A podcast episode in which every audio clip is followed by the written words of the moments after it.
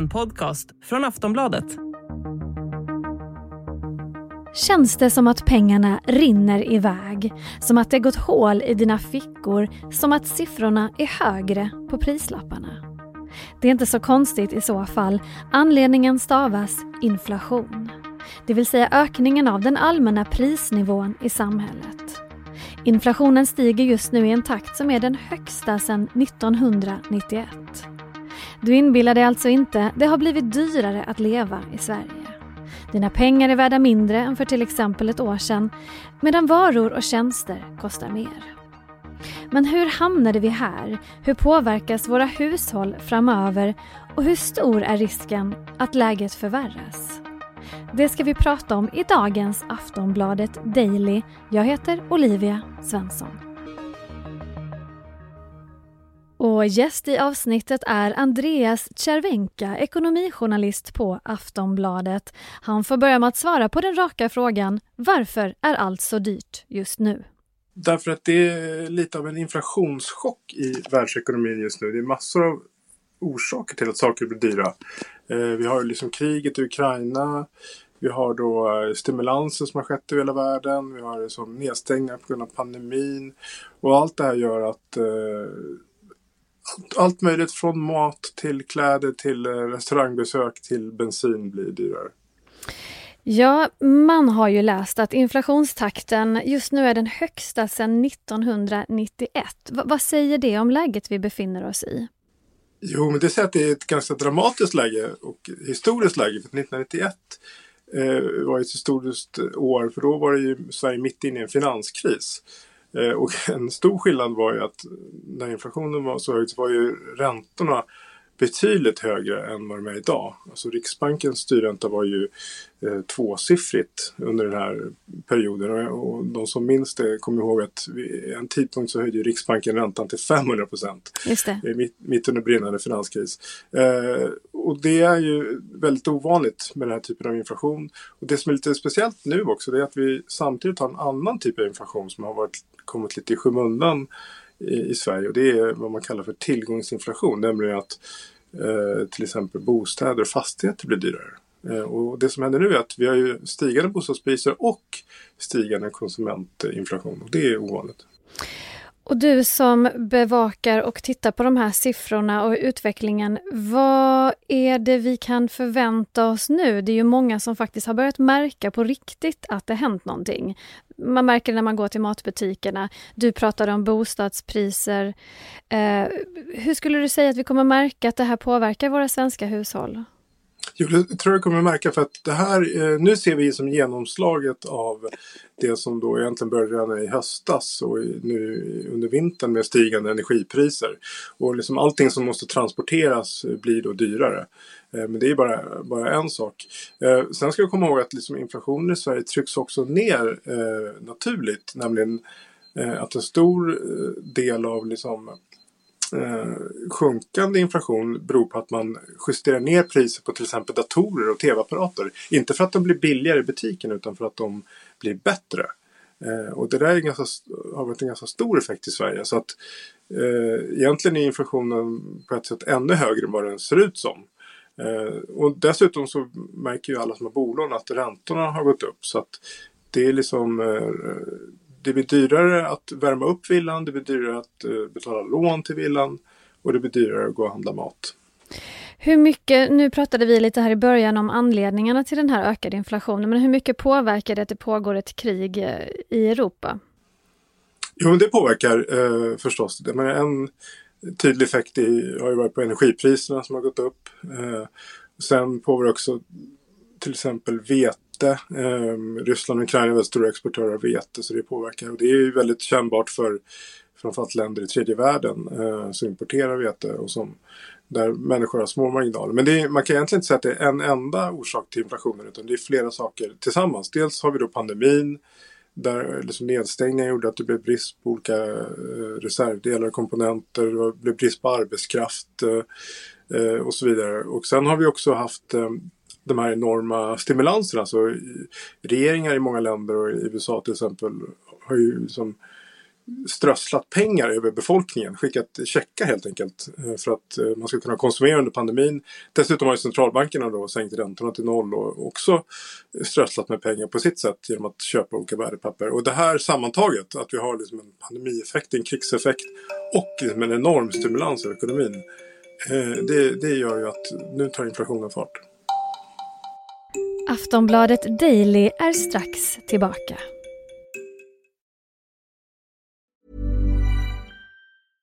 Want flexibility? Take yoga. Want flexibility with your health insurance? Check out United Healthcare Insurance Plans. Underwritten by Golden Rule Insurance Company, they offer flexible, budget friendly medical, dental, and vision coverage that may be right for you. More at uh1.com.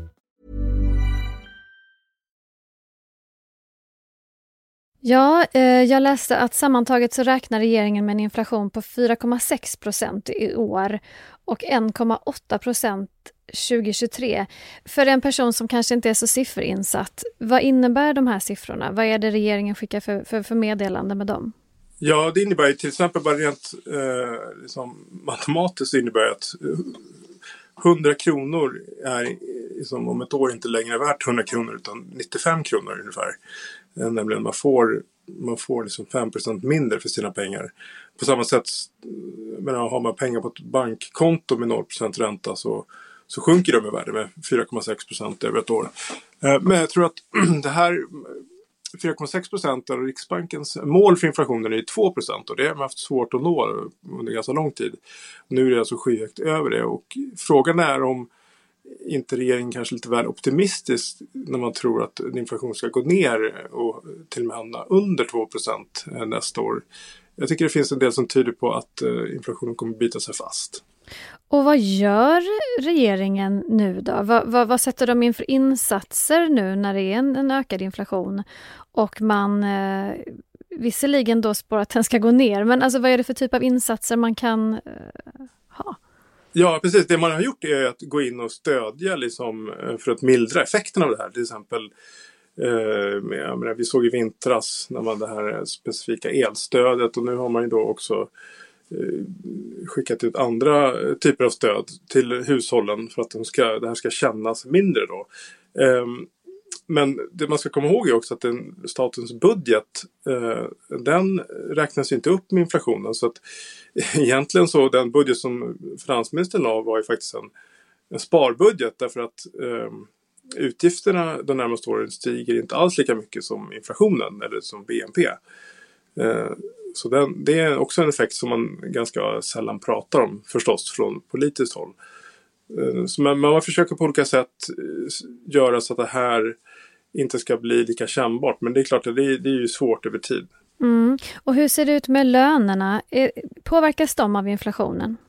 Ja men så här är det att varje år är det ju eh, avtalsrörelser då där facken och arbetsgivarna ska sätta sig ner och diskutera hur mycket mer i lön ska man få. Och då har man ju då under pandemin sagt att äm, det är väldigt viktigt med återhållsamhet och nu ligger det som ett avtal i, i industrin som innebär att det är lite strax över 2 eh, löneökning då i årstakt. Eh, och det kan man ju se, det innebär ju då att eh, just nu så är det väldigt många i Sverige som har eh, fått lönesänkningar. Alltså det vill säga när man drar inflationen som har fått mindre i plånboken. Eh, så det blir väldigt intressant nu att se kommande avtalsrörelser hur det här kommer slå igenom. Och, nu, och signalen är så här att man ändå ska vara återhållsam därför att det man är rädd för att det ska hända det som skedde på 70 80-talet, att det blir en spiral. Att man, liksom, priserna stiger, sen så är det väldigt höga löneökningar, då ökar priserna ännu mer och så vidare. Det. det. vill man ju undvika. Men, men frågan är hur mycket löntagare egentligen kan avstå när allting faktiskt blir dyrare och när liksom lönerna de facto sjunker. Vad skulle kunna få inflationen att vända neråt nu då? Vad, vad, vad, ser, vad, vad, har vi för utsikter under 2022 för att komma tillbaka till ett någorlunda mer normalt läge? Ja, den, den dåliga nyheten är att det som skulle eh, absolut kunna dämpa inflationen är ju om ekonomin går in i någon slags lågkonjunktur eh, och att eh, som hushållen börjar dra in konsumtionen ganska mycket. Och det är rimligt att tro det eftersom Eh, Eh, räntorna har stigit och svenskarna är väldigt högt belånade. Eh, lån är en väldigt stor del av vår som hushållsekonomi. Så man kan tänka sig att vi då kommer konsumera mindre och det skulle kunna få eh, inflationen mattas av. Men eh, man ska komma ihåg att när man väl är inne i en sån här inflationsuppgång så, så är det liksom ganska svårt att bryta den. Därför att alla, jag menar de som odlar eh, eller som föder upp djur eller eh, har höns och säljer ägg. Allting för dem har blivit dyrare. Fodret, eh, bränsle för att transportera äggen. Då vill de ha mer betalt av sina de som de säljer äggen till och de vill ha mer betalt i sin tur när de säljer till ICA som i sin tur vill ha mer betalt av oss och då vill vi ha mer betalt för våra arbetsgivare. Så att det är den här dynamiken som redan är igång nu och den, den är ju svår att bryta när det har gått så pass långt. Det har varit, faktum är att det har varit åtta månader i rad nu som inflationen har varit över det här 2 målet. Och finns det då någon som vinner på den här ökade inflationen? Jo, det kan man säga. En, en tydlig vinnare är väldigt högt skuldsatta länder till exempel. Och vilket gör att det här egentligen kommer ganska lägligt. Och det, det är då därför att man räknar ofta skulder i förhållande till, till BNP. Så när inflationen då ökar, eh, det driver ju upp liksom BNP eh, och då faller liksom skuldernas andel av BNP. Så att man kan säga att det är som en slags gigantisk amortering som pågår. Och det är också delvis sant för eh, människor med stora lån på sina bostäder. Så länge räntan är låg och inflationen är mycket högre så blir det också en slags amortering i förhållande till våra inkomster. Eh, andra vinnare är liksom fastighetsbolagen för där räknar man ofta upp eh, hyran eh, med inflationen. Så de får liksom betalt för hyran samtidigt som räntorna är låga. Eh, så det finns några olika tydliga vinnare. Men eh, bland dem hittar vi inte svenska konsumenter och svenska hushåll helt enkelt?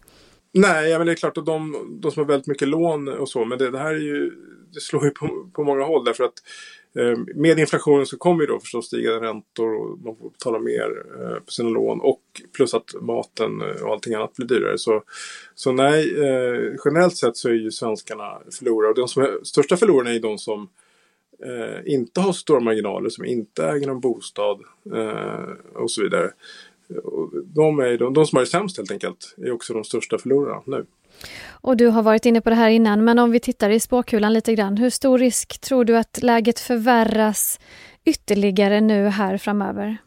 Det här är en balansgång därför att nu har ju Riksbanken insett att eh, man ligger liksom helt snett eh, med sin ränta eftersom som vi pratade om så tidigare period med den här typen av inflation så var det kanske tvåsiffrigt i ränta och Riksbanken har nu 0 procent. Eh, och då har man signalerat tydligt att man kommer att höja räntan i väldigt snabb takt. Eh, Stefan Ingves var till och med ute häromdagen, riksbankschefen, och pratade om kanske tio snabba höjningar vilket skulle innebära att räntan blir en bit över eh, 2 procent kan man tänka sig. Eh, frågan är hur mycket klarar svensk ekonomi? Hur höga räntor klarar vi? Eh, tidigare pratade man om en normal styrränta från Riksbanken var 4 procent. Men eh, det indikerar ju att liksom bolånen skulle kosta kanske 6 och det är ju frågan om, om svenska hushåll klarar det. Eh, och att man då skickar ner ekonomin i en, i en rejäl lågkonjunktur. Så det, det kommer ju vara en balansgång. Eh, att liksom bekämpa inflationen men inte liksom, eh, få ekonomin att krascha helt enkelt. Sist här hörde vi Andreas Cervenka, ekonomijournalist på Aftonbladet. Jag heter Olivia Svensson och du har lyssnat på Aftonbladet Daily, Sveriges största nyhetspodd. Vi hörs igen snart. Hej då. Du har lyssnat Normally being a little extra can be a bit much. But when it comes to healthcare, it pays to be extra. And United Healthcare makes it easy with Health Protector Guard fixed indemnity insurance plans. Underwritten by Golden Rule Insurance Company, they supplement your primary plan, helping you manage out of pocket costs without the usual requirements and restrictions like deductibles and enrollment periods. So when it comes to covering your medical bills, you can feel good about being a little extra. Visit uh1.com to find the Health Protector Guard plan for you. Lyssnat På en podcast från Aftonbladet. Ansvarig utgivare är Lena K Samuelsson.